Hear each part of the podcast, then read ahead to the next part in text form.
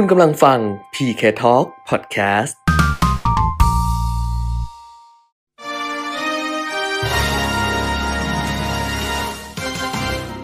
รายการเงินทองต้องรู้ โดยขวัญชนกวุฒิกุลและปิยมิตรยอดเมือง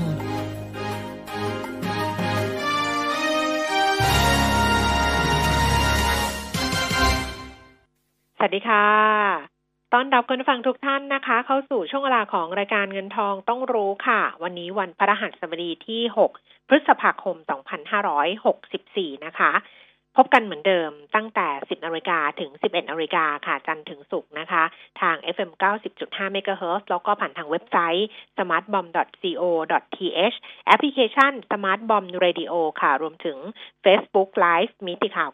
90.5 ด้วยค่ะ คุณผู้ฟังอยู่กับดิฉันขวัญชนกวุฒิกุลแล้วก็คุณปิยมิตรยอดเมืองนะคะ คุณปิยมิตรคะสวัสดีค่ะ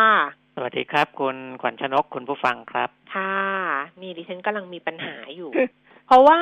อืมเมื่อกี้คุยคุณปิ่มมิตรก่อนเข้ารายการคุณผู้ฟังว่าอ่าฮะเอ๊ะ ปกติดิฉันจะดู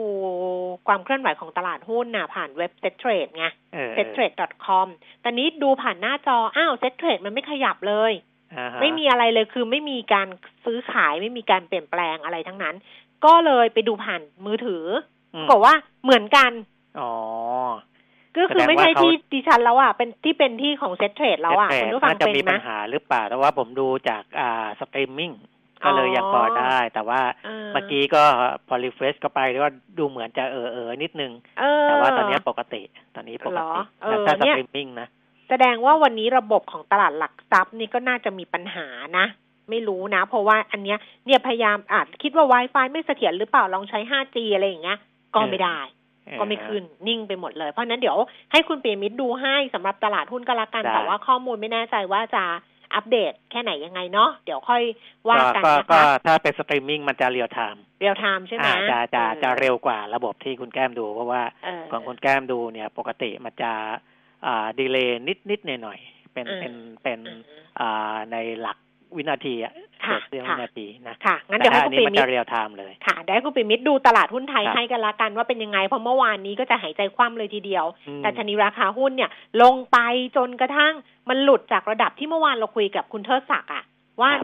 1,550จุดเพราะว่าคุณเทิดศักดิ์เนี่ยมองว่าเอ้ยทิศทางมันจะดีขึ้นมันจะอะไรประมาณนี้ใช่ไหมอ่าแล้วก็หลุดนิดนิดนิดหน่อย มันหลุดมาห้าหนึ่งห้าสี่เก้าเออใช่ไหมคะตอนเนี้ยโอ้โหพยายามดูตั้งแต่เช้าแล้วว่า เป็นยังไงต่อเลยไม่รู้เลยเยอ่า วันนี้ตาบวกตลอดนะอ๋อบวกเปิดใช่ไหมมาก็บวกเลยใช่เออใช่เอออะอะงั้นเดี๋เดี๋ยยววค่อยกลับรายงานมาดูกันให้ฟัละงอีกทีกันนะคะอืมเพราะฉะนั้นวันนี้สำหรับเรื่องของตลาดหุ้น เดี๋ยวให้คุณปิ่มมิตรรายงานให้ แต่ว่าถ้าเกิดว่าครับคุณผู้ฟังเนี่ยจะฝากคำถามเข้ามานะ ก็จะแจ้งไว้ก่อนเลยก็แล้วกันว่านักวิเคราะห์ในช่วงที่สองนะคะ จะเป็นคุณทิชัยเลิศสุพงกิจจากบริษัทหลักทรัพย์ธนาชาติค่ะ ใครที่จะฝากคำถามถึงคุณพิชัยนะคะ โทรศัพท์ 02 311 5696 ค่ะ 02 311 5696 ถ้าเป็น Facebook ก็ไปที่ขวัญชนกวุฒิกุลแฟนเพจก็ได้นะคะ หรือว่าหน้าเพจของหน้าวอลของทางมิติข่าว 90.5 ก็ได้ แล้วก็เหมือนเดิมก็คือ Line แอด PK t a l k ค่ะ ส่งเข้ามาได้เลยทั้ง3ช่องทางค่ะครับในเรื่องของโควิดเองนะครับ ถ้าเป็นระดับโลกนี่ก็ยัง ลักษณะคล้ายๆเดิมนะอืมคือผู้ติดเชื้ออาจะกระจุกอยู่ในสองประเทศหลักก็คืออินเดียแล้วก็บราซิลอือฮึนะก็เพิ่มขึ้นเมื่อวานค่อนข้างเยอะแปดแสนสามหมื่นเจ็ดพันกว่าคนนะครับ แต่ก็อยู่ในอินเดียเนี่ยสี่แสนหนึ่งหมื่นสองพันแล้วก็บราซิลเจ็ดหมื่นห้าพันหกร้อยกว่านะครับสองประเทศนี้ก็สี่แสนแปดหมื่นเจ็ดพันแปด สี่แสนเจ็ดหมื่นแปดพันกว่านะครับ ก็อ่าประมาณครึ่งหนึ่งของทั้งโลกที่พบผู้ติดเชื้อ สหรัฐอเมริกายังทรงๆอยู่ที่เพิ่มขึ้น 46,000 คน ผู้เสียชีวิตนี่ก็เยอะนะครับค่ะ14,278 คนเอ่อเป็นผู้เสียชีวิตในอินเดีย 3,982 คน เกือบ 4,000เนี่ยในขณะที่บราซิลก็เพิ่มขึ้นอีก เสียชีวิตเพิ่มขึ้นอีก 2,791 คน สองประเทศก็ 6,000 กว่าคนนะครับ ก็อ่าถือว่าเกือบเกือบครึ่งหนึ่งของผู้เสียชีวิตทั้งหมดทั้งโลกเหมือนกันอืมนะแต่ว่าที่น่าสังเกตก็คือว่าอ่าเวลาเราดูอันดับผู้ติดเชื้อสะสมเนี่ยประเทศไทยเราก็ยังอยู่อันดับประมาณร้อยนะแต่ถ้าดูผู้ติดเชื้อรายใหม่เนี่ยถ้าของเมื่อวานเนี้ยประเทศไทยเราอยู่อันดับที่สามสิบห้าของโลกเลยนะ คือสองพันหนึ่งร้อยสิบสองคนนะแต่ของตัวเลขของวันนี้ก็ออกมาแล้วนะหนึ่งพันเก้าร้อยสิบเอ็ดคนเสียชีวิตเพิ่มขึ้นอีกสิบแปดสิบแปดคนนะครับ ก็เกือบเกือบสองพันแต่ก็ต่ำกว่าระดับสองพันแล้วนะแต่ว่าจะเห็นได้ว่าอันดับอันดับผู้ติดเชื้อใหม่ของเราที่อยู่ในระดับสูงเนี่ยแสดงว่าในประเทศอื่น ๆ เขาก็คุมกันได้ ค่อนข้างดีโดยทั่วไปแล้วนะแต่ว่าประเทศเรานี่อาจจะต้องใช้เวลาอีกอสักพักหนึ่งนะถึงจะคุมตัวเลขให้อยู่ในหลักที่ต่ำกว่าหนึ่งพันได้ ตอนนี้ประเทศที่มีผู้ติดเชื้อรายวันเกินหนึ่งพันเนี่ย มีแค่หกสิบสองประเทศนะจากทั้งหมดสองร้อยกว่าประเทศที่เขารายงานกันอยู่ตอนนี้นะครับอะนี่ก็เป็นในเรื่องของโควิดสิบเก้าค่ะ ส่วนเรื่องของข้อมูลนะคะ เราไปดูกันสำหรับความเคลื่อนไหวของตลาดหุ้นต่างประเทศเมื่อคืนนี้ค่ะ หลังจากที่วันก่อนนี้เราก็รายงานเรื่องของเจนเน็ตเยเลนไปแล้วนะคะ แล้วก็มีผลกับตลาดหุ้นทั้งตลาดหุ้นที่สหรัฐแล้วก็ตลาดหุ้นเอเชียด้วย แต่ว่าเมื่อคืนที่ผ่านมาเนี่ยดัชนีอุตสาหกรรมดาวโจนส์กลับมาปิดทำการบวกอีกครั้งหนึ่งนะคะ บวกไป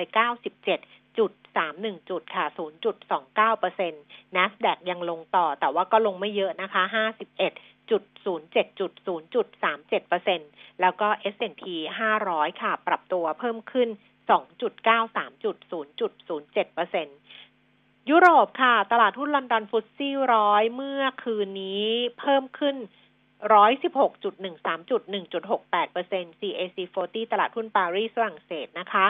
เพิ่มขึ้นแปดสิบเจ็ดจุดเจ็ดสองจุดหนึ่งจุดสี่ศูนย์เปอร์เซ็นต์ DAX แฟรงก์เฟิร์ตเยอรมนีเพิ่มขึ้น สามร้อยสิบสี่จุดสามศูนย์จุดสองจุดหนึ่งสองเปอร์เซ็นต์ค่ะสำหรับตลาดหุ้นในเอเชียวันนี้ก็กลับมาเปิดทำการซื้อขายกันตามปกตินะคะ ตลาดหุ้นที่โตเกียว ดัชนีนิเกอีค่ะ ปรับตัวเพิ่มขึ้น 578จุด2.01%นะคะ อยู่ที่ 29,391 จุด แล้วก็ห่างเสียงของฮ่องกงเพิ่มขึ้น 31.06 จุด 0.13%ส่วนตลาดหุ้นเซี่ยงไฮ้ดัชนีคอมโพสิตลดลงไป 7.71 จุด 0.23%ค่ะ ตลาดหุ้นบ้านเราเดี๋ยวคุณปิมิข้อรายงานตอนท้ายกันละกันนะ ไปดูอัตราแลกเปลี่ยนก่อนค่ะ ดอลลาร์บาทเช้าวันนี้ 31 บาท 19 สตางค์ ราคาทองคำค่ะ 1,000 789 เหรียญต่อออนซ์นะคะ ราคาทอนออกมาในเช้าวันนี้รับซื้อคืนทองคำแท่งบาทละ 26,300 ขายออกบาทละ 26,400 อันนี้มีการปรับราคาสองครั้งแล้วในเช้านี้ค่ะ ราคาน้ำมันเบรนท์69 เหรียญ8เซนต์เพิ่มขึ้น 12 เซนต์เวสเท็กซัส 65 เหรียญ 67 เซนต์ เพิ่มขึ้น 4 เซนต์ และดูไบ 62 เหรียญ 89 เซนต์ต่อบาร์เรลค่ะอะ ดูตลาดหุ้นบ้านเรานะก็เดี๋ยวก่อนไปตลาดหุ้นบ้านเราไปที่ไอ้ yield curveตอน yield curve ของสหรัฐนิดหนึ่งก่อนนะ จะได้รู้ว่าไอ้ฟันโฟมันมีการโยกบ้างไหมช่วงนี้ดูแล้ว ก็นักลงทุนก็จะเข้าไปในตลาดสินทรัพย์ปลอดภัยมากขึ้น เพราะว่ายิวในระยะสิบปีก็ลดลงจากหนึ่งจุดหกสามมาเป็นหนึ่งจุดหกหนึ่งมาเป็น หนึ่งจุดห้าเก้าเมื่อวานนี้นะครับ ส่วนระยะห้าปีก็ลดลงจากศูนย์จุดแปดสี่เป็นจุดแปดสองแล้วก็เป็นจุดแปดศูนย์นะนั่นก็แสดงว่าก็ก็นักลงทุนก็เริ่มเซฟมากขึ้นไอสิ่งที่บอกว่าเศรษฐกิจอาจจะโตร้อนแรงเกินไปหรืออะไรที่เจเนเจเล่นพูดก่อนหน้านี้เนี่ย ก็อาจจะเริ่มเริ่มคลายกังวลลงมากขึ้นนะครับ เมื่อดูจากเรื่องของบอลยิว ในส่วนของตลาดหุ้นไทยวันนี้เปิดมาก็บวกมาตลอดเลยนะครับ ต่ำสุดเนี่ยหนึ่งพันห้าร้อยห้าสิบเอ็ดจุดสี่สองก็คือเกินแนวรับที่คุณแก้มบอกไว้คุยกันนักวิเคราะห์เมื่อวานนี้นะก็คือบวกสองจุดสองจุด แล้วก็สูงสุดอยู่ที่หนึ่งพันห้าร้อยห้าสิบแปดจุดหกสี่บวกไปเก้าจุดสี่สองจุด ตอนนี้หนึ่งพันห้าร้อยห้าสิบหกจุดแปดเจ็ดบวกอยู่เจ็ดจุดหกห้าจุด หรือว่าศูนย์จุดห้าเปอร์เซ็นต์ นะครับเซ็ตห้าสิบนี่เก้าร้อยสาสิบห้าจุดสามศูนย์บวกอยู่ห้าจุดหกเจ็ดจุด มูลค่าการซื้อขายประมาณหนึ่งหมื่นสามพันล้านบาทนะครับของทั้งตลาดนะแล้วก็อยู่ในเซ็ตห้าสิบ5,500ล้านบาทนะครับ อันนี้เป็นภาพรวม ส่วนหุ้นที่ซื้อขายมากสิบอันดับประจำวันนี้เนี่ย อันดับแรกผมดูทั้งตลาดหลักทรัพย์แห่งประเทศไทยและตลาด MAI รวมกันนะอันดับแรกเนี่ย เป็นหุ้นน้องใหม่ที่เข้ามาซื้อขายเป็นวันแรกในตลาดหลักทรัพย์ MAI มูลค่าการซื้อขายตอนนี้ก็ปาเข้าไปหนึ่งพันสองร้อยหกสิบกว่าล้านแล้วนะครับชื่อบริษัทดิโต้นะดิโต้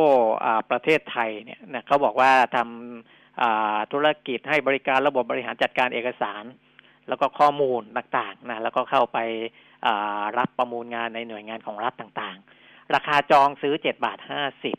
สูงสุดวันนี้สิบเก้าบาทสามสิบสตางค์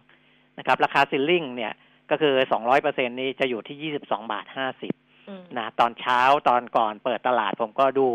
หุ้นตัวนี้มีคนพยายามตั้งราคา ไว้ที่ประมาณราคาซิลลิงนั่นแหละนะแต่เปิดจริง ๆ เนี่ยสิบแปดบาท แล้วก็วิ่งไปที่สิบเก้าบาทสามสิบแล้วก็อ่า ตอนนี้ซื้อขายกันอยู่ที่สิบแปดบาทเก้าสิบสตางค์บวกอยู่สิบเอ็ดบาทสี่สิบสตางค์หรือว่าหนึ่งร้อยห้าสิบเปอร์เซ็นตนะครับจองนี่เขาว่าผลตอบแทนดีๆกันนะตอนนี้นะเข้ามาช่วงนี้มันแบบเนี่ยไงคนถึงอยากได้กันมากไงตอนนี้หุ้น IPO นะก็มากันแบบเนี้ยนะแล้วก็บริษัทนี้เอ่อก็ก็มาจริง ๆ ไม่ไม่ไม่ค่อย มีข่าวข่าวด้วยนะก่อนหน้านี้ เออจะพูดอย่างนั้นก็ได้ ก็คือไม่ค่อยมีข่าวข่าวแต่ว่าเงียบเงียบเงียบเงียบพอโผล่เข้ามาปุ๊บว่ามันก็ยังบวกได้ขนาดนี้นะอันดับสอง STA ราคายี่ลดลงยี่สิบห้าสตางค์ตอนนี้ซื้อขายที่สี่สิบเก้าบาท K-Bank บวกมาบาทหนึ่งหนึ่งร้อยี่สิบเจ็ดบาท ตอนนี้บ้านปูบวกมายี่สิบสตางค์ซื้อขายที่สิบสองบาทห้าสิบสตางค์ STGT ราคาอยู่แถวแถวสี่สิบห้าบาทกับสี่สิบห้าบาทยี่สิบห้านะครับ ก็คืออทรงทรงอยู่นะถ้าสี่สี่สิบห้าบาทนี่ก็ลดลงยี่สิบห้าสตางค์ปตทสามสิบเก้าบาทห้าสิบกับสามสิบเก้าบาทเจ็ดสิบห้าจะมีซื้อขายกันอยู่แถวๆนี้นะครับ ก็สามสิบเก้าบาทห้าสิบเป็นราคาเท่ากับเมื่อวาน MTC หกสิบบาทห้าสิบสตางค์เท่ากับเมื่อวาน SCB ร้อยหนึ่งบาทบวกมาหนึ่งบาท SCGP ห้าสิบห้าบาทบวกหนึ่งบาท แล้วก็สวัสด์เจ็ดสิบห้าเอ่อเจ็ดสิบแปดบาทเจ็ดสิบห้าสตางค์ก็บวกมาหนึ่งบาทยี่สิบห้าสตางค์นะครับ อันนี้ก็เป็นหุ้นซื้อขายมากในสิบอันดับแรกของวันนี้สำหรับตลาดหุ้นไทยค่ะโอ้ดูไม่ได้นี่เหมือนหูหนวกตาบอดเลยนะ เพราะว่าเวลาคุณผู้ฟังถามคำถามมาถามคำถามหุ้นมา ดิฉันจะคีย์ชื่อหุ้นตามแล้วดิฉันจะดูราคาไงว่าเออราคามันเป็นอย่างเพราะว่าบางทีเขาบอกว่า ติดอย่างเงี้ย มันบางทีไม่ได้ติดหรืออะไรประมาณเนี้ย แต่ตอนนี้เข้าไม่ได้ก็ก็ตามสภาพกันละกันต้องลองดูอีกที เพราะว่าถ้ามันเป็นที่ระบบของเซ็ตเทรดเนี่ยเดี๋ยวเขาต้องแก้ไขเขาควรจะแก้ได้แล้วได้เออใช่ใช่เขาก็จะแก้ไขได้ในเวลาที่ไม่นานเท่าไหร่นะเขาควรจะแก้ได้เพราะเราอึดอัดมากอะเดี๋ยว เพราะฉะนั้นจบเรื่องของข้อมูลนะคะ คุณผู้ฟังคำถามเข้ามาเยอะเหมือนกันกูปีมิดอ้ามาแล้วนี่ไงนะเออเขาก็แก้ได้ อืม นะ ตลาดหลักทรัพย์ก็อย่างเงี้ยแหละ มันต้องนั่นมาแล้วมาแล้วสบายใจแล้ว ตอนนี้ถามคำถามได้เต็มที่เลยเดี๋ยวเอาไปคลิกอ้าว หายไปอีกแล้วช่างเขาเถอะเมื่อกี้มันเข้ามาแว็บหนึ่งว่าบวกหกจุดกว่าๆอ่าตอนนี้จบเรื่องข้อมูลกันละกัน เดี๋ยวไปไล่เรียงคำถามอีกทีในช่วงที่สองนะคะ แต่ว่าประเด็นข่าวเนี่ยสำหรับวันนี้เมื่อวานเราลืมบอกไปนะ ว่าเมื่อวานเขามีประชุมคณะกรรมการนโยบายการเงินกนงเอารายงานเรื่องนี้ก่อนเลยก็ได้นะครับคุณทิตนันมาลิกมาศผู้ช่วยผู้ว่าการสายนโยบายการเงินของธนาคารแห่งประเทศไทย ในฐานะเลขานุกการคณะกรรมการ นโยบายการเงินหรือว่ากรงงนี่แหละนะก็รายงานผลของการประชุมเมื่อวานนี้มีมติเป็นเอกฉันคงดอกเบี้ยนโยบายที่ 0.5เปอร์เซ็นต่อปี เหตุผลก็คือเพื่อสนับสนุนการฟื้นตัวของเศรษฐกิจนะครับ แล้วก็จะเห็นว่าโควิด -19 รอบสามเนี่ยนะที่มีการระบาดในรอบสามส่งผลต่อการใช้จ่ายในประเทศและการเปิดประเทศรับนักท่องเที่ยวนะอันนี้ก็ ทำให้ต้องใช้นโยบายอัตราดอกเบี้ยต่ำต่อไปนะครับ แล้วเขาก็มีการประเมินนะว่าเรื่องของโควิด -19 เนี่ย ตัวที่จะช่วยได้ในแง่ของ GDP ก็คือเรื่องของวัคซีนนะครับ เพราะฉะนั้นก็จะมีการประเมินให้เห็นเลยนะว่าถ้าได้รับวัคซีนตามแผนที่นายกรัฐมนตรีบอก ก็คือหนึ่งร้อยล้านโดสภายในปีนี้นะ หนึ่งร้อยล้านโดสนี่ก็คือห้าสิบล้านคนนะอย่างที่บอกแล้วว่าอ่าแล้วยังอันนี้ยังพูดถึงว่าคนหนึ่งฉีดสองโดสอยู่นะ ยังไม่พูดถึงยี่ห้อที่อาจจะฉีดแค่เข็มเดียวก็ได้ เออ แต่เนี้ยที่เรานะจะเตรียมมีแผนเอาเข้ามาหลัก ๆ นี่ก็ยังฉีดสองเข็มอยู่นะครับ ก็หนึ่งร้อยล้านโดสเนี่ย หรือว่าจะฉีดได้ห้าสิบล้านคนเท่ากับเจ็ดสิบเปอร์เซ็นของประชากรทั้งประเทศเนี่ย จะทำให้เศรษฐกิจ ของไทยขยายตัวได้สองเปอร์เซ็นในปีนี้นะครับปีนี้สองเปอร์เซ็นแล้วก็ปีหน้าจะขยายตัวได้สี่จุดเจ็ดเปอร์เซ็นตนะถ้าเป็นไปตามแผนคือหนึ่งร้อยล้านโดสนะครับ อันนี้เพราะว่ามันจะไม่มีผลกับในเรื่องของนักท่องเที่ยวด้วยนะก็จะทำให้เรามีนักท่องเที่ยวเข้ามาได้ในปีนี้เนี่ยหนึ่งจุดสองล้านคน และปีหน้าก็จะเข้ามาได้สิบห้าล้านคน นะครับ อันนี้ก็คือในแง่ของอ GDP ในทางเลือกทางทางทางออกแรกคือหนึ่งร้อยล้านโดส แต่ถ้าได้น้อยกว่านั้นนะคือถ้าฉีดได้แค่หกสิบสี่จุดหกล้านโดสในปีนี้ จะกระทบต่อเศรษฐกิจสี่จุดหกแสนล้านบาท หรือคิดเป็นสามเปอร์เซ็นของ GDP เพราะฉะนั้นเศรษฐกิจไทยปีนี้จะขยายตัวได้แค่หนึ่งจุดห้าเปอร์เซ็นเมื่อกี้ตามแผนเนี่ยสูงสุดก็คือสองเปอร์เซ็นต์นะเออ ถ้าฉีดได้น้อยกว่านั้น อันเนี้ยก็เหลือ 1.5เปอร์เซ็นต์64.6 ล้านโดสนะครับ และหากได้น้อยกว่านั้นอีกนะก็จะทำให้กระทบกับเศรษฐกิจมากไปกว่านั้นอีก อาจจะกระทบมากถึง 8.9 แสนล้านบาท หรือ 5.7เปอร์เซ็นของ GDP นะแล้วก็จะทำให้เศรษฐกิจไทยขยายตัวได้แค่1เปอร์เซ็นตนะครับ อันนี้ก็มีตั้งแต่1เปอร์เซ็นต์1.5 แล้วก็ 2เปอร์เซ็นต์แต่ว่าแขวนอยู่กับปัจจัยก็คือการแพร่ของคือการกระจายวัคซีนกระจายการฉีดวัคซีนการฉีดวัคซีนได้ตามแผนหรือไม่อย่างไรนะครับ ก็อันเนี้ยจะเห็นว่ากนงเนี่ยก็ให้ความสำคัญกับเรื่องของการฉีดวัคซีนค่อนข้างเยอะนะพระคุณทิตนานก็บอกว่าเนื่องจากว่าตอนนี้ให้ให้วัคซีนเป็นพระเอกของนโยบายเศรษฐกิจ เพื่อลดโอกาสระบาดระลอกใหม่ นะเพราะว่าเราเจอระลอกแรก อันนั้นว่าไม่มีเรื่องวัคซงวัคซีนนะแต่ว่าบางประเทศเขาใช้วิธีว่าให้ติดกันเยอะๆ เพื่อให้เกิดภูมิคุ้มกันหมู่นะครับอรอบรอบที่สองก็เราก็ยังไม่มีเรื่องวัคซีนเข้ามา รอบที่สามเนี่ย เราให้ความสำคัญกับเรื่องวัคซีนเพื่อที่ว่าจะไม่เกิดรอบที่สี่ที่ห้า ต่อไปนะครับ อันนี้คือความสำคัญในเรื่องของวัคซีนลดโอกาสการระบาดระลอกใหม่นะแล้วก็จะทำให้เปิดประเทศได้เร็วขึ้น ถ้าเปิดได้ทันฤดูท่องเที่ยวของปี 2564 นะก็จะดีต่อเศรษฐกิจมากขึ้น ก็คือต้องต้องเปิดให้ทันก่อนปลายปีนี้นะในช่วงที่เราจะเปิดรับนักท่องเที่ยวอีกระลอกอีกอีกรอบหนึ่งในช่วง high season นะครับ อันนี้ก็คือเรื่องของอ วัคซีนกับเรื่องของ GDP ส่วนอัตราเงินเฟ้ออทั่วไปนะทางแบงก์ชาติก็มองว่าจะเร่งตัวขึ้นได้เป็นการชั่วคราวนะในไตรมาสที่สองของปีนี้ 2564 เนื่องจากว่าฐานราคาน้ำมันดิบเนี่ยที่อยู่ในระดับต่ำในไตรมาสเดียวกันของปีก่อนหน้า ก็คือปีนี้มันสูงกว่าปีที่แล้วนะในระดับราคาน้ำมัน คล้ายๆ กับที่เจเน็ตเยเลนพูดเหมือนกัน นะครับเรื่องของราคาน้ำมันที่มันเร่งตัวขึ้นมาเร็ว กับเรื่องของ supply chain นะครับที่เสร็จพอเศรษฐกิจมันเริ่มกลับมาฟื้นตัว แต่ว่าภาคการผลิตอาจจะยังตามไม่ทันนะมันก็จะทำให้เรื่องของราคาเรื่องของเงินเฟ้อมันอาจจะเร่งตัวขึ้นได้เป็นการชั่วคราวนะครับ อันนี้ก็ เป็นที่แบงค์ชาติแถลงนะครับแต่ที่แบงค์ชาติเป็นห่วงเรื่องหนึ่งก็คือเรื่องของฐานะทางการเงินที่เปราะบาง เพิ่มเติมใช้คำว่าเพิ่มเติม เพราะว่าก่อนหน้านี้มันก็เปราะเปราะบางอยู่แล้ว ตอนนี้พอมันมีการระบาดในระลอกที่สามเนี่ย มันก็เลยทำให้มีความเปราะบางเรื่องของฐานะทางการเงินเนี่ยมากขึ้นนะคะ เขาบอกตลาดแรงงานก็มีความเปราะบางมากขึ้น ส่งผลต่อรายได้ครัวเรือน และการบริโภคภาคเอกชน ฐานะการเงินที่ เปราะบางเพิ่มขึ้น โดยเฉพาะธุรกิจ SME และธุรกิจท่องเที่ยว มีความสามารถในการชำระหนี้ลดลงตามรายได้ที่ลดลง ภาคครัวเรือนก็มีสัดส่วนเงินออมต่อรายได้ ลดลงทำให้ความสามารถในการรองรับค่าใช้จ่าย ลดลงตามไปด้วย อันนี้ก็เป็นเรื่องที่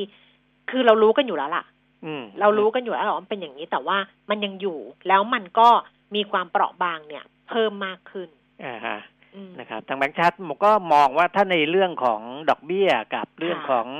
อ่าการช่วยเหลือผู้ประกอบการในภาวะที่เศรษฐกิจมันจะรออะไรก็ตามค่ะเนี่ยอ่าทางแบงค์ชาติมองว่าในเรื่องของนโยบายสินเชื่อค่ะแล้วก็การปรับโครงสร้างหนี้อะไรพวกนั้นเนี่ย มีผลช่วยมากได้กว่าอืมช่วยลดภาระทางการเงินได้ตรงจุดมากกว่าอืมการปรับลดอัตราดอกเบี้ยนะอืมอ่าเขาใช้อ่าคำคำนี้คือ คือถึงลดดอกเบี้ยไปถึง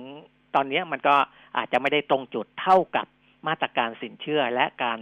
เร่งปรับปรุงโครงสร้างหนี้อืมนะครับ คือถ้าซึ่พักงต้นพักต้นพักพักต้นแล้วพักดอกเอออย่างเงี้ยเออนะให้สักสามเดือนอะไรอย่างเงี้ยนะเออหรือหกเดือนนะเออก็ไหว แต่มีพักมีต้นผลดีแต่ไม่กว่าพักดอกไง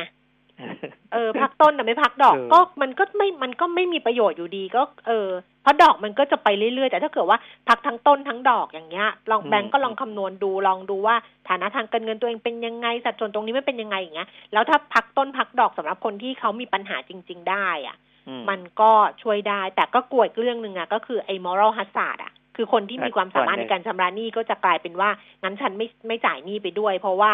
ตั้งใจไม่จ่ายหนี้เพราะว่าฉันก็จะได้เข้าโครงการที่พักต้นพักดอกไปด้วยเอออัอันเนี้ยมันก็แบบเซนซิทีฟนะคุณเปียมิตรแล้วพอพักไปเนี่ยคนก็กลัวว่าไปจะไปผลรับผลกระทบกับผลการดำเนินงานของแบงก์ใช่เมื่อวานก็เลยมีการขายหุ้นแบงก์ออกมาไงอ่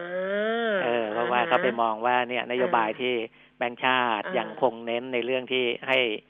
อ่าสถาบันการเงินอ่าเอ่อผ่อนปลนในเรื่องพวกเนี้ยอืมนะมันก็ก็แล้วแต่นะอีกอืมมุมหนึ่งคือจริงๆ มันก็จะเรื่องของการตั้งสำรองสำรองด้วยแต่ละเออแบงก์เขาก็ตั้งน้อยลงอะเราอย่าเหนื่อยเราอย่าเหนื่อยอ้าวเราแบบแต่เดี๋ยวไปเขาดูคนที่คุณความผู้ฟัเห็งนของคุณผู้ฟังจะรู้สึกว่าแบบว่าเฮ้ยเราหมดแรงแล้วเหรอย่างไม่หมดไม่หมดอะความความเห็เห็นนของของศูนย์วิจัยเศรษฐกิจค่ะไทยพาณิชย์นะค่ะ EIC ก็คาดว่ากรงงคงไม่อ่าปรับนโยบาย ดอกเบี้ยนโยบายหรอกปีนี้อืม นะอืมคือ 0.5เปอร์เซ็นเนี่ยน่าจะก็คงอัตราก็คเนี่งยต่ำไปอย่างเงี้ยตลอดไปปีเลยเรื่อยๆทั้งปีอ่าตลอดปีเลยอืมนะครับ แล้วก็จะให้ความสำคัญอืมอ่าในเรื่องของ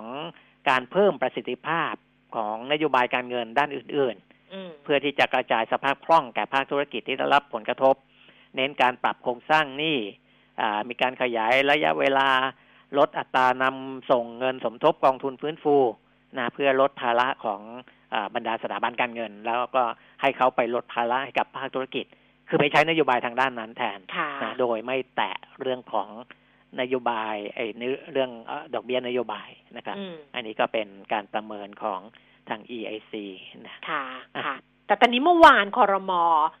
ประชุมออกมาเนี่ย ก็มีมาตรการเรื่องเรื่องของเอ่อ ช่กาวยรเหลืเติอมเงินเข้ามาก็เติมเยเงิอะนเข้าเหมืมาอนกันนะเออเออ มีทั้งเติมให้กับคนที่เคยได้รับสิทธิ์อยู่แล้วนะครับ อ่าคือได้รับอะไรบ้างล่ะ คนละครึ่ง เนี่ย คนที่เคยได้รับเฟสหนึ่งเฟสสองอยู่แล้ว นะก็มีเติมให้เฟสสามนะครับ แล้วก็ให้กับโครงการเราชนะด้วยนะครับอ่าอ่าเรารักกันก็ได้ด้วยอืนะมแล้วก็มีโครงการใหม่ก็คือ ยิ่งใช้ยิ่งได้อืมนะอืมอ่าเราชนะเนี่ย จะเติมให้อีกคนละหนึ่งพันบาทสองสัปดาห์ก็คือสองพันบาทค่ะนะใช้ได้จนถึงเดือนมิถุนายน 2564ค่ะอันนี้ครอบคลุมกลุ่มเป้าหมาย 32.9 ล้านคนนะครับ วงเงินที่ใช้เนี่ย 67,000 ล้านบาทนะครับสำหรับเราชนะ เรารักกันนี่เพิ่มให้อีกคนละ 1,000 บาท สองสัปดาห์ก็คือ 2,000 บาท อันนี้ก็ใช้ได้ไปจนถึงมิถุนายนเหมือนกันอืม นะกลุ่มเป้าหมายในกลุ่มเรารักกันนี่ 9.27 ล้านคนวงเงินก็ 18,500 ล้านบาทนะครับ คนละครึ่งเฟสสามเนี่ย ให้คนละสามพันนะอ่าให้เพิ่มอีกคนละสามพันโดยให้ใช้ได้วันละหนึ่งร้อยห้าสิบบาท ภายในเดือนกรกฎาคมถึงธันวาคมสองพันห้าร้อยหกสิบสี่อันนี้ให้ในช่วงครึ่งปีหลังอืมนะครับ เพื่อที่จะอ่า ลดผลกระทบในรอบละลอกที่สามเนี่ยนะเขาคิดว่าเดี๋ยวแม้ว่าจะคุมโควิดอะไรได้แล้ว แต่เรื่องของการกระตุ้นการจับจ่ายใช้สอยเนี่ยโครงการคนละครึ่งเฟสสามนี่ก็ที่ผ่านมาค่อนข้างได้ผลนะครับ อันนี้สามสิบเอ็ดล้านคนวงเงินเก้าหมื่นสามพันล้านบาทอันนี้คืออ่าให้กับคนที่เคยได้รับอยู่แล้วก็ยังได้รับเพิ่มเติมเพื่อที่จะให้ใช้จ่ายกันได้อย่างที่ผ่านมาแบบ เอ่อเคยเคยใช้อะเคยใช้แอปติดนู่นติดนี่จะได้ใช้ได้ต่อเนื่องไปเลยนะเอคอรับเมื่อวานเดินไปตลาดนัดเขาก็เห็นน้องที่เขาเดินตามหลังเขาก็บอกว่า ยังใช้มสามสามได้อยู่ปะคะอะไรอย่างเงี้ยเออเอออยากใช้ได้อืมนะครับ อีกโครงการหนึ่งที่เพิ่มเติมเข้ามาก็คือยิ่งใช้ยิ่งได้นะครับ อันนี้คือเออจะให้เป็น e-voucher อืมให้เวลาที่คนที่ไปใช้ไอ้แอป เนี่ยมซื้อสินค้าอาอาหารเครื่องดื่มผ่าน แอปกระเป๋าตังค์นะครับเอ่อก็จะได้ e-voucher มาอืมนะยิ่งใช้ยิ่งได้ก็คือพอใช้ไปก็จะได้ e-voucher เข้ามาก็เอา e-voucher เนี่ยไปใช้ในช่วงเดือนสิงหาคมถึงธันวาคม 2564 นะครับ อันนี้กลุ่มเป้าหมายเนี่ยประมาณ 4 ล้านคนนะ โดยโครงการนี้ตี e-voucher มาเป็นตัวเงินเนี่ยน่าจะได้ห้าพันถึงเจ็ดพันบาทนะครับ ก็ นี่เป็นโครงการที่เพิ่มเติมเข้ามา แต่ว่ายิ่งใช้ยิ่งได้เนี่ย เดี๋ยวจะมีรายละเอียดเพิ่มเติมออกมาอีกทีหนึ่งเอนะอครับว่ากลุ่มไหนว่าว่าใครต้องไปลงทะเบียนใช่ไหมอาจจะก็ต้องเป็นคนอย่างอย่างแรกเลยคือต้องมีแอปเออมีนะแอปเป๋าตังค์เออมีอะไรต้องมีอแอปย่างเป๋าตังค์นี้ก่อนแล้วก็ต้องไปลงทะเบียนอย่างใช่นี้ แล้วคุณใช่สมบัติแบบว่าอาจอันนี้อาจจะเป็นอาจจะไม่ได้จำกัดละมั้งอย่างไม่ต้องอ่ามาดูแต่ร้านเงินดงเงินได้อย่างนี้ป่ะเออ แต่ร้านค้าเนี่ยจะไม่เหมือนกับอ่าอะไรละคนละครึ่งนะอ่าเพราะคนละครึ่งเนี่ยร้านขายข้าวแกงร้านขายอะไรที่ไม่ได้จดทะเบียนภาษีมูลค่าเพิ่มเนี่ย ก็เข้ามาในระบบได้อืมแต่ว่ายิ่งใช้ยิ่งได้เนี่ย จะเป็นร้านค้าที่จดทะเบียนภาษีมูลค่าเพิ่มอืมนะครับ ก็จะอ่าเป็นร้านค้าที่อยู่ในระบบด้วยนะอืมเออเพราะฉะนั้นไอ้ไอ้จุดที่จะเอาไว้เอาเอาไปใช้เนี่ยก็อาจจะน้อยลงกว่าคนละครึ่ง ไอ้นี่แหละที่บอกจะแต่เรากระตุ้นให้คนรายละเอียดเอาเงินออมออกมาใช้อะอืมอืมอันนั้นจะเป็นไอ้โครงการเนี้ยถูกยิ่งใช้ยิ่งได้เนี่ย เหมือนนึกถึงนึกถึงเวลาไปห้างอะ ไปห้างอือฮึเราเปล่าไปซื้อไปซื้อของมาไปห้างสรรพสินค้าเราไปซื้อของหนึ่งพันบาท แล้วเขาก็จะบอกว่า เดี๋ยวเขาให้ให้เป็น gift voucher ประมาณคือมานั้นสองร้อยแล้วก็เอาไปซื้อเลยไงใช่ก็เดินไปซื้อต่ออย่างเงี้ยใช่ใช่เออพอเดินไปซื้อต่อ สองร้อยก็ไม่ได้บางทีใช่ไม่ได้ซื้อสองร้อยไงซื้อไปอีกเอพันอสองอะถูกก็ให้คุณพี่มีอีกสองร้อยคุณพี่ก็เดินไปซื้อต่อแบบเนี้ยเออนั่นแหอาละจจะประมาณเนี้ยนั่นแหละนั่นแหละนะก็เป็นใช้หลักคิดเดียวกันในเชิงของการตลาดนะอืมในเอ่อคุณซื้อใช้ แต่ต้องเป็นคนมีตังค์นะ ถ้าเกิดว่าคนไม่มีเงินออมเนี่ย แล้วไปเออเอ่ไปอยิ่งใช้ยิ่งได้ แล้วไปซื้อเพลินๆไปซื้อเยอะๆเนาะเออมันก็ยิ่งนั่น อืมอ้าว ส่วนค่ะคนที่เอ่อถือบัตรสวัสดิการแห่งรัฐก็ได้ด้วยนะค่ะเออ คนกลุ่มนี้ก็ไม่ได้ถูกทิ้งไว้ข้างหลังนะครับ เพราะว่าจะมีการเพิ่มเงินให้เดือนละสองร้อยบาทอีกหกเดือนนะเริ่มใช้ได้ตั้งแต่ครึ่งปีหลังอะกรกฎาคม จนถึงธันวาคมสองพันห้าร้อยหกสิบสี่อันนี้ก็สิบสามจุดหกล้านคนนะครับ ก็ก็จะได้เพิ่มเข้ามาเลยนะ ก็ค่ะคุณก็จะได้เงินใช้เพิ่มเดือนละสองร้อยสองร้อยไปค่ะนะครับค่ะอืม เนี่ยทั้งหมดของมาตรการเยียวยาก็ประมาณนี้ะครับใช้เงินเท่าไหร่ที่สไม่ปรู้ว่า แต่ดูแล้วไม่น่าเยอะนะ ดูจำนวนเอ่อดูแบบเดี๋ยวดูนะเขารวมไว้แล้วล่ะสองแสนเอ่อก็ก็คือเงินอ่าที่ยังมีอยู่แหละเออนะแต่ว่าถ้าจะออกเพิ่มเติมเนี่ย ก็จะต้องมีการกู้เงินเพิ่มแล้ว แต่ว่าก็มีอืมกรอบวงเงินไว้อยู่แล้วอืมนะครับเขามีค่าน้ำค่าไฟอะไรด้วยไม่ใช่หรออ่าไม่มีค่าใช่ไหมค่าน้ำค่าไฟเออสองเดือนเออนะครับ อันนั้นจะมีรายละเอียดว่าใช้เดือนเมษายนเป็นฐานอืมนะอ่าพฤษภามิถุนาก็จะอันนั้นจะมีรายละเอียดอ่าค่อนข้างเยอะ แต่ว่าให้ให้รับทราบว่าก็คลมอนุมัติแล้วอ่านะว่าอ่าฮะจะช่วยเหลืออาภาระเรื่องค่าน้ำค่าไฟนะครับอืมให้อีกสองเดือนนะครับอืมสำหรับผู้ที่อ่าใช้ไม่ได้เยอะมากนะค่ะก็จะได้ประโยชน์มากหน่อยนะครับ ค่ะอ่า มาตรการต่างๆ นะ ก็พยายามที่จะทำการนี้บอกว่าทั้งหมดเนี่ยที่จะได้รับความช่วยจากมาตรการอะไรทั้งหมดเหล่านี้ก็อืมห้าสิบเอ็ดล้านคน จะครับครอบคลุมห้าสิบเอ็ดล้านคน ก็คือสองแสนสี่หมื่นล้านอะอืประมาณนั้นอืมนะสองแสนสี่หมื่นล้านที่อ่าใช้งบประมาณกับไอ้ตรงนี้ไปนะครับ มีค่าน้ำค่าไฟอ่ากู้เงินฉุกเฉินปลอดดอกเบี้ยอะไรพวกนี้ยังมีอยู่นะอืมยังมีอยู่อย่างที่บอกว่า ใครที่ติดปัญหาเรื่องสภาพคล่อง ก็อ่าลองสอบถามไปที่สถาบันการเงินต่างค่ะๆโดยเฉพาะค่ะสถาบันการเงินของรัฐค่ะนะอันนั้นก็ก็ลองดูนะครับอะในส่วนของอาประเด็นอื่นๆนะก็มีเรื่องของราคาเหล็กที่เอ่อช่วงเนี้ยเพิ่มขึ้นค่อนข้างสูงนะจริงๆ ผู้ประกอบการอ่าเหล็ก เขาเองเขาก็ไม่ได้อยากให้อ่าราคามันอ่าสูงไปมากกว่านี้มากนะเพราะว่าสมาคมผู้ผลิตเหล็กโครงสร้างรูปพันธ์รีดร้อนอาสมาคมผู้ผลิตเหล็กแผ่นรีดร้อนไทย สมาคมผู้ผลิตเหล็กแผ่นรีดเย็นไทย สมาคมผู้ผลิตท่อโลหะเหล็กแล้วก็อื่น ๆ เนี่ยอืมนะครับ ก็อ่าเขาก็มาประชุมหารือกันเหมือนกันอืมในเรื่องของราคาเหล็กที่มันปรับตัวสูงขึ้นอาอย่างต่อเนื่องเนี่ยนะครับ ว่าอ่า มันอาจจะมีผลกระทบเหมือนกันในแง่ของอาการการผลิตและการใช้เหล็กต้นทุนของผู้ประกอบการงานก่อสร้างต่างๆนะครับ ซึ่งอันเนี้ยอาจจะ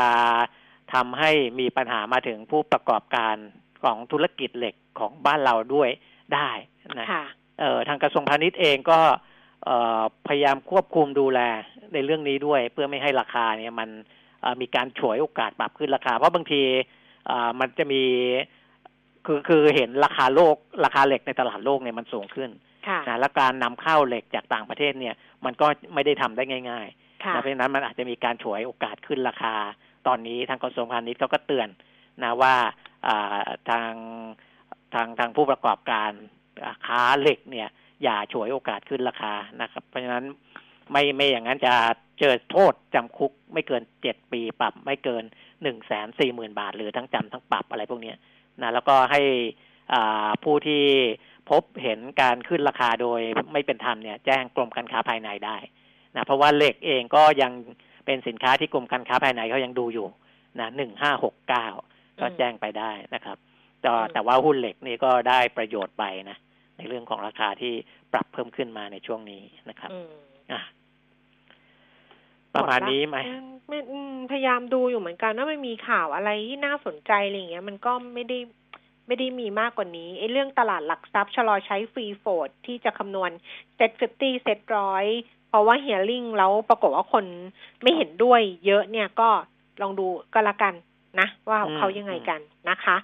เออไม่มีอะไรแล้วล่ะ เดี๋ยวเก็บไว้คุยเรื่องหุ้นกับคุณพิชัยในช่วงที่สองก็ได้นะคะครับเพราะฉะนั้นคุณผู้ฟังที่จะฝากคำถามเพิ่มเติมเข้ามาค่ะ ก็ทางโทรศัพท์ 0 2 3 1 1 5 6 9 6 นะคะ 0 2 3 1 1 5 6 9 6 Facebook ขวัญชนกุธิกุลแฟนเพจก็ได้หน้าวอลของมิติข่าว 90.5 ก็ได้ แล้วก็ทางไลน์ at pk talk นะคะ ได้หมด ทุกช่องทางค่ะ ช่วงเนี้ย exclusive member ไม่ได้ส่งอะไรไปให้ เพราะว่าเดี๋ยวพรุ่งนี้มี The Curse of Cash นี่ EP 5แล้วนะอือหือใช่ไหมพรุ่งนี้ EP ใช่ใช่ห้านะคะ เดี๋ยวเดี๋ยวส่งไปให้พรุ่งนี้กันละกัน ดิฉันก็พยายามจะหาดูเรื่องของบทความหรือดูอะไรที่น่าสนใจ มันก็ยังไม่เห็นนะคุณเปียมิตรอืมคือก็ยังไม่เห็นเพราะว่าตอนนี้ความสนใจส่วนใหญ่เนี่ยก็อยู่ที่หนึ่งก็คือเรื่องของโควิด ใช่ไหมใช่สองก็คือเรื่องของวัคซีนนั่นแหละ เออ มันมีแค่นี้ประมาณนั้นเอง มีอืมประมาณนี้แหละ มีวัคซีนกับมีโควิด เรื่องอื่นก็เป็นเรื่องการเมือง ซึ่งมันประกอบกันไปก็ อันนั้นก็ก็ว่ากันไปอะ มันก็ไม่ได้อยู่ในรายการเราที่จะรายงานให้ทราบอะนะ แล้วก็ไม่อ่าคิดว่าไม่จำเป็นต้องรายงานด้วยแหละ เพราะฉะนั้นเนี่ยมันก็มันก็จะไม่ได้มีเรื่องอื่นมากไปกว่านี้ ธุรกิจอะไรต่างๆที่เขาจะจะขยับเนี่ยเขาก็ไม่ขยับไงใช่ไหมอืมเราก็จะใช่ไม่เห็นหรอกว่ามันจะมีการขยายนู่นขยับนี่หรืออะไรอย่างเงี้ย ข่าวที่ออกมาถ้าเกิดเป็นภาคเอกชนเป็นภาคธุรกิจหรืออะไร ก็จะเน้นเรื่องของการปรับตัวของตัวเองว่าจะเอายังไงเพื่อที่จะต่อลมหายใจตัวเองไป ใช่นะคะ นั่นก็เอาตามสภาพกันละกัน คุณผู้ฟังเท่าไหร่ก็เท่านั้นแหละอ่า นะฮะแล้วเดี๋ยวพรุ่งนี้กลับมาเจอคุณเปียมิตรได้นะครัคะบวันนี้ขอบพระคุณสค่ะวัสดีครับ สวัสดีค่ะ คุณผู้ฟังคะช่วงหน้า คุยกันกับคุณพิชัยจากธนาชาติฝากคำถามไว้นะคะ ตอนนี้เราพักกันครู่หนึ่งค่ะ ไม่มีวิกฤตไหนที่คนไทยเอาชนะไม่ได้ เพราะคนไทยสร้างสรรค์ คนไทยช่วยเหลือกัน และไม่ว่าจะเกิดอะไร เราก็ยังยิ้มสู้ เพราะความใจสู้ของคนไทย เป็นกำลังใจ ให้กลุ่มปตท มุ่งมั่น คิดเพื่ออนาคต และทำสิ่งที่ดีที่สุดเพื่อคนไทย ปตท สารพลังใจ We Fight Together ปกป้องทุกสมรรถนะในการขับขี่ หล่อลื่นเครื่องยนต์ทุกขณะด้วยคุณภาพที่คิดค้นและพัฒนาอย่างต่อเนื่อง เวนลอย ลูพิแคนระดับโลกที่ผู้ใช้ยานยนต์วางใจ เว้นลอย ลื่นเหลือล้น ทนเหลือหลาย เจาะลึกโลกเก่า สู่โลกใหม่ วิเคราะห์สถานการณ์รอบโลก เรื่องเด่นดัง ทั้งการเมือง เศรษฐกิจ สังคม กับธนงขันทอง และวัชรา จรูนสันติกุล ในรายการ New World 4โมงถึง4โมงครึ่งฟังสดๆทาง FM 90.5 ออนไลน์ www.smartbomb.co.th และ on mobile application Smart Bomb Radio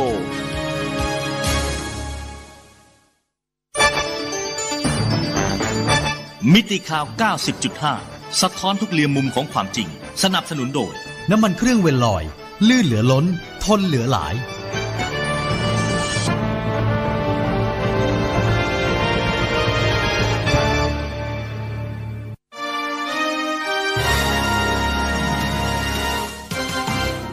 รายการเงินทองต้องรู้ โดยขวัญชนกวุฒิกุลและปิยมิตรยอดเมือง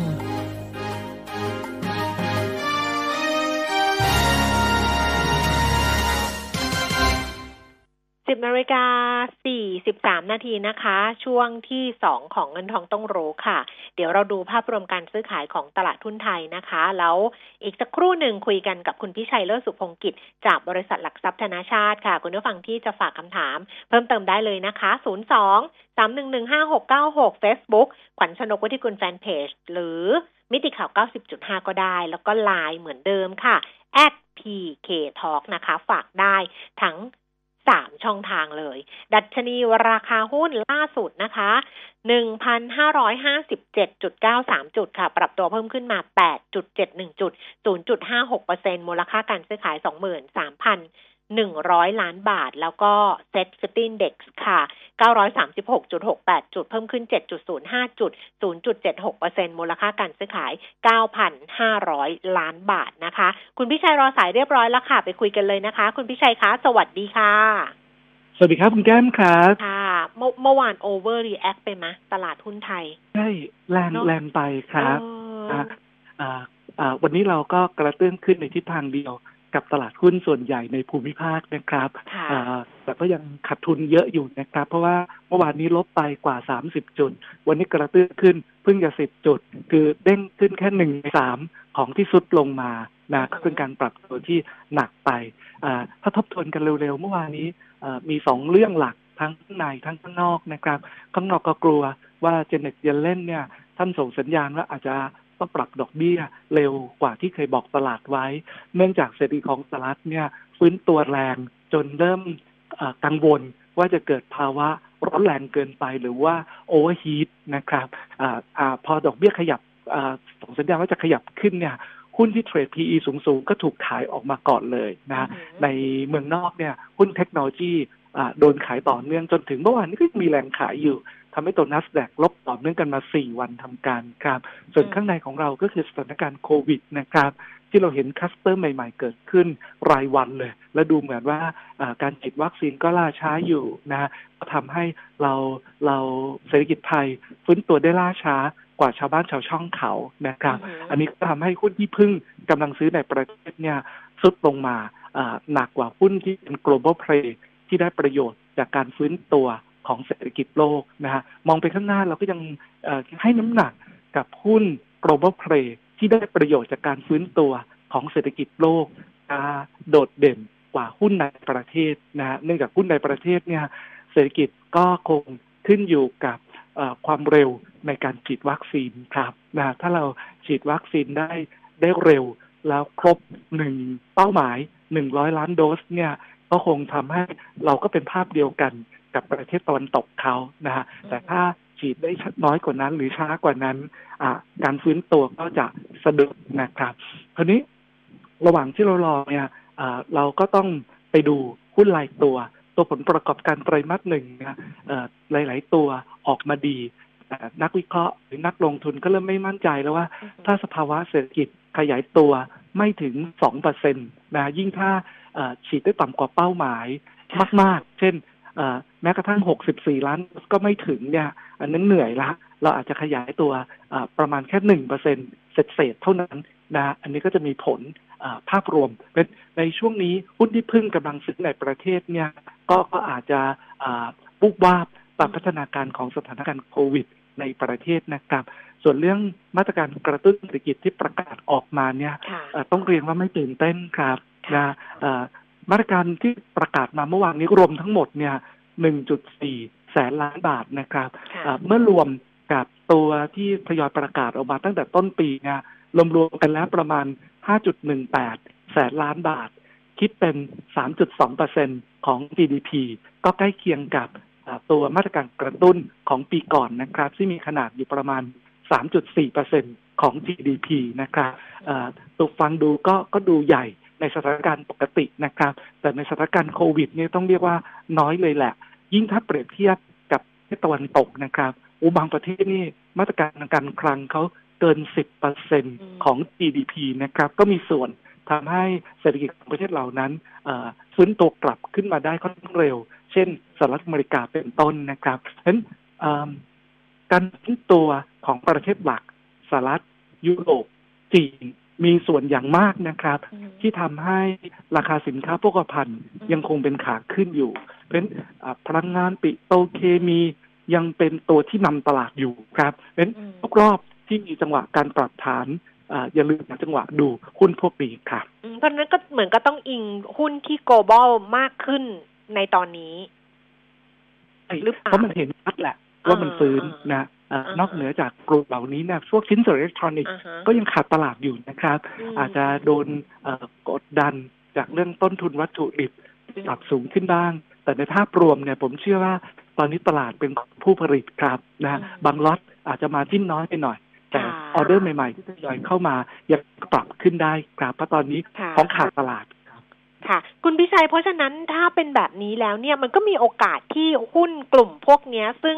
เขาก็มี market cap ประมาณหนึ่งนะอาจจะใหญ่ด้วยเนี่ยนะ ดันให้ดัชนีไปต่อได้ไหม หรือจะ weight ด้วยแบงก์อีกแล้วสำหรับระยะสั้นๆเนี่ยต้องต้องยอมแล้วว่าเราหลุด ตรงหนึ่งห้าเจ็ดศูนย์ลงมา แล้วก็มีวอลลุ่มปูดออกมาด้วยหนึ่งกับหนึ่งจุดสามแสนล้านบาท ต่างชาติก็ขายหนักเมื่อวานนี้เกินหมื่นล้านนะครับ เราคงอยู่ในช่วงการปรับฐานสำหรับระยะสั้นละถ้ากรณีที่ดีก็คือแกว่งตัวสร้างฐานเหนือหนึ่งห้าสี่ห้านะถ้าไม่ดีก็ย่อลงไปต่ำกว่านั้นนะทีละสิบห้าจุดนะฮะหนึ่งห้าสามศูนย์แล้วก็แนวรับยักษ์ แถวแถวเป็นห้าหนึ่งห้านะอันนี้ก็พูดเผื่ออตลอดทั้งเดือนนี้เลยนะครับแต่ไม่ว่าจะตรงตรงหนึ่งห้าสี่ห้าหรือสามศูนย์หรือหนึ่งห้าในที่สุดคุณก็จะกลับขึ้นมาอยู่ดี เพราะเราก็เห็นอยู่แล้วว่าวัคซีนกำลังจะมาแล้วนะครับ แล้วเราก็จะทยอยฉีดวัคซีนไปเรื่อย ในขณะที่เราก็มีมาตรการที่เข้มข้นมากขึ้นในการรับมือกับ โควิดระบาดในประเทศยารักษาก็พร้อมนะฮะเป็นทุกครั้งที่มีการตกอกตกใจลงมาที่แนวรับใหญ่หาจังหวะซื้อของแม้กระทั่ง ในส่วนของธุรกิจที่ได้ผลกระทบจากโควิดรอบนี้ครับค่ะเอาไปต่อที่คำถามคุณผู้ฟังนะคะคำถามแบงค์ค่อนข้างจะเยอะเลยนะคะ วันนี้แนวรับแนวต้านท่านแรกเนี่ยถามหุ้นแบงค์มา เฉพาะแนวรับแนวต้านในสี่ตัวเลยเคแบงค์ตัวแรก ครับ ก่อนจะแนวรับแนวต้านก็บอกเลยนะฮะคุณภาพสินทรัพย์ของธนาคารพาณิชย์สะท้อนภาพเศรษฐกิจประเทศไทยค่ะนะก็ที่เกิดไปตอนต้นนะฮะตอนนี้ลงมาที่แนวรับเส้น 75อันนะคือตรงบริเวณเป็นแถวๆ124 บาท 50 ตรงนี้เป็นโซนแนวรับนะครับก็ก็เผื่อเหลือขอโทษทีอันนี้อันนี้เป็น 75วีค ด้วยซ้ำไปนะอันนี้ถือว่าเป็นแนวรับระยะกลางละ แล้วก็ 200 วันใกล้เคียงกัน คือตรงแถว 122 บาทนะครับเพราะฉะนั้นเซลงมาแถวนี้หาจังหวะดู ส่วนจังหวะการฟื้นขึ้นไปเนี่ยจะมีตรงแถวร้อยสามสิบที่หนึ่งแล้วก็ร้อยสามสิบสองบาทที่หนึ่งเป็นแนวต้านระยะสั้นครับ ค่ะ เดี๋ยวขอข้ามไปก่อนเพราะมีคำถามต่อเนื่องกันไปนะคะว่าถ้าเกิดว่าติดหุ้น TMB นะสองบาท จะขายขาดทุนแล้วสวิชไป KBank หรือ SCB ดีไหมอ๋อแหมผู้จัดสวิตทุกทีก็ยังวนเวียนอยู่ในแบงค์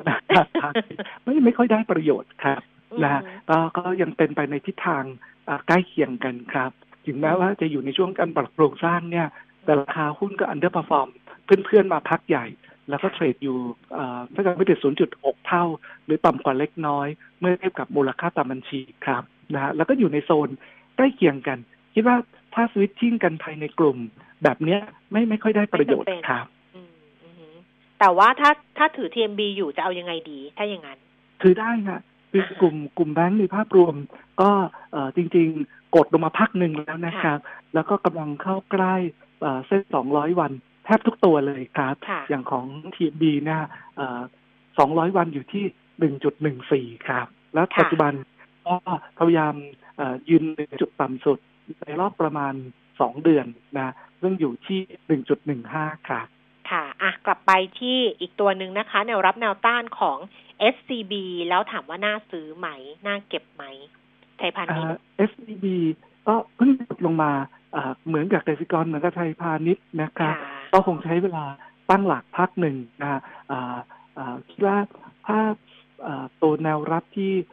ใกล้ๆจากตรงนี้เนี่ย อาจจะรอดูตรงแถว 99 บาทที่หนึ่งนะแล้วถ้าหลุดลงมาตรง 96 บาทอีกที่หนึ่งครับ คิดว่าอยู่นะฮะก็ก็รอจังหวะถ้าจะซื้อตามต้องรอนู่นเลยฮะทะลุตรงหนึ่งร้อยห้าบาทขึ้นไปครับ ค่ะ ทิสโก้ค่ะ ทิสโก้ทิสโก้เนี่ยจริง ๆ ก็ถือว่าลงไม่มากเลยนะครับ ราคาที่ที่ดูเหมือนย่อลงมาก็เป็นเพราะว่าเอฟีหกบาทห้าสิบไปเมื่อสัปดาห์ก่อนนู้นนะครับตรงนี้ถือว่าลงน้อย รอดูที่แนวรับแถวแถวสักแปดสิบเจ็ดบาทห้าสิบดีกว่าครับ ตรงบริเวณเส้นสองร้อยวันครับ ค่ะ แล้วก็ KKP นะคะ KKP เนี่ยคล้ายๆกันสองร้อยวันอยู่ตรงห้าสิบสามบาทห้าสิบนะก็ปัดขึ้นกับห้าสิบสี่บาทนะแต่อาจจะลงไม่ถึงนะครับเพราะมีแนวรับใหญ่ ๆ อยู่อยู่ก่อนหน้า คิดว่าตั้งแต่สักห้าสิบห้าบาทก็ดูเริ่มน่าสนใจแล้วครับ ค่ะ Curry Express นะคะเอ่อน่ารับไหมขอนารับแนวต้านค่ะยังเป็นลักษณะการแกว่ง สร้างฐานราคาอยู่ครับตรงด้านบนแถวบริเวณ 45 ยังเป็นแนวต้าน ในขณะที่ด้านล่างสร้างฐานตรงใกล้ๆ 43 บาทครับรอตอนช่วงย่อดีกว่า คือเรียกว่าเคอรี่เนี่ยธุรกิจแนวโน้มดีเติบโตจริง แต่ว่ายังแข่งขันกันเดือดเลือดพ่านนะครับมาจิ้นบางนั้นในในช่วงเนี้ยต้องขยายฐาน ให้ใหญ่กว่านี้ก่อน ถึงจะกลับมามีกำไรเป็นกอบเป็นกำช่วงนี้ผลประกอบการอาจจะไม่ได้เด่นนะอาจจะต้องไปดูตัวตัวของรายได้จากการให้บริการ ถ้ายังเติบโตในระดับนี้ไปเรื่อยๆ ก็เป็นการซื้อลงทุนแบบยาวๆนะแต่ผมคิดว่าต่อรองราคาได้ครับค่ะ CPO ค่ะ ควรรับไหมหรือรอก่อนขอแนวรับค่ะ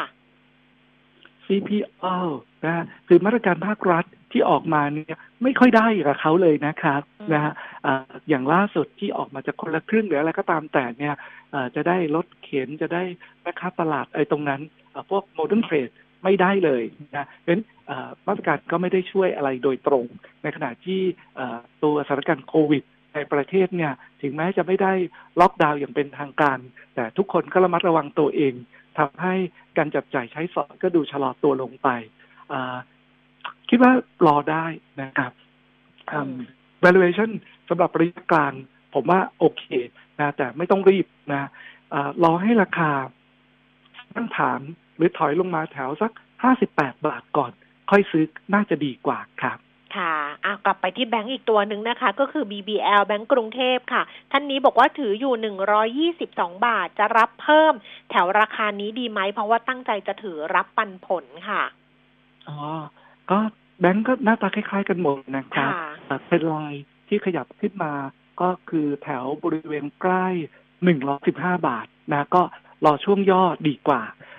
หุ้นแบงก์ทุกตัวไม่ต้องรีบครับ กับสถานการณ์เศรษฐกิจในปัจจุบันเนี่ยก็คงจะเหนื่อยกับการแก้ไขปัญหา NPL นะฮะก็คงคงจะไม่ใช่เวลาที่ไปทำกำไรอะไร ตอนนี้รอย่อดีกว่าครับ ค่ะปูนซีเมนไทย ต้นทุนเนี่ยสามร้อยเจ็ดสิบหกบาทนะคะ ก็มีกำไรแล้วล่ะ ควรจะขายหรือว่าถือรอไปก่อนคนละ profit run ถือไปเรื่อยๆ นะครับงบที่ออกมาก็เห็นชัดเจนว่า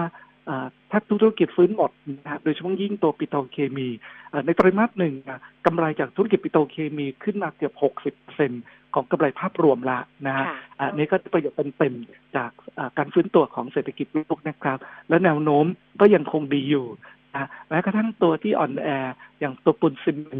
วัสดุก่อสร้างก็ยังมีทิศทางที่ดีขึ้นนะครับเราคิดว่าตัวของปูนซีเมนต์เนี่ยน่าจะถือลงทุน ต่อไปได้ แล้วก็เป็นหุ้นที่ปันผลอยู่ในเกณฑ์ที่ใช้ได้ด้วยครับ ค่ะโปรเอ็นได้ดูไหมคะ ไม่ได้ดูเลยครับไม่ได้ดูใช่ไหมเพราะว่าจะขอแนวรับแนวต้าน อันนี้จะดูไหมหรือว่าจะจะจะข้ามไปโปรเอ็นค่ะ ยังไม่คุ้นเลยฮะนะมันสั้นบ้างอะ มันดูไม่ได้อะครับ งั้นงั้นข้ามนะงั้นข้ามนะ งั้นขอข้ามไปนะคะ SVI ค่ะ อนาคตเป็นยังไงคะชิ้นส่วนอิเล็กทรอนิกส์ ทุกตัวได้ประโยชน์หมดนะเพียงแต่ว่าต้องไปเจาะพื้นฐานเพิ่มเติมเท่านั้นเองครับนะฮะตัวนี้ก็ก็ฟื้นตัวขึ้นมาได้ดีในช่วงปีผ่านมานะครับ ตอนนี้ก็เกาะอยู่ที่แนวรับแถวๆ 4.9 อยู่ครับ มีอยู่หรือต่อหรือหาจังหวะซื้อเพิ่มเวลาเขาไม่ตกใจอะครับ ค่ะ GPSC ถามอนาคตเหมือนกันอนาคตเป็นยังไง อืม คิดว่าถ้ามีหุ้นกลุ่มลงไฟฟ้า